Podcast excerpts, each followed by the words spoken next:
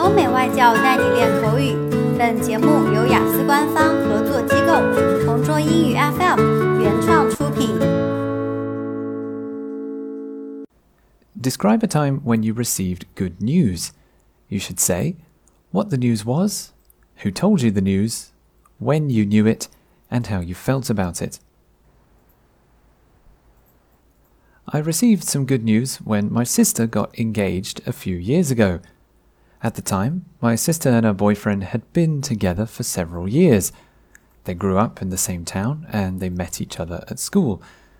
They became a real couple after university, and after a few years, many of their friends and my family wanted to know if they were going to get married soon.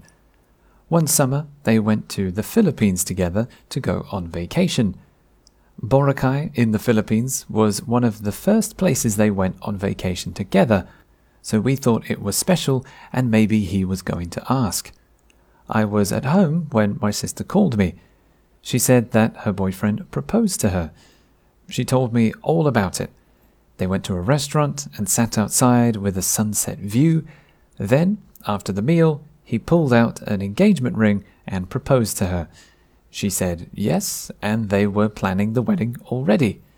It was a very romantic story. My mum was very, very happy too. We were all very happy for her. Later, she posted a photo of her ring on social media and she got a lot of comments and likes. They had an amazing wedding one year later and now they live together. I'm glad that she shared this news with me quickly because it was important to her. I hope she'll share more good news with me in the future. OK，今天的 Part Two 口语话题到此结束。想要获取每个季度最新完整口语话题，关注公众号“同桌雅思英语”，回复关键字“口语题库”就可以啦。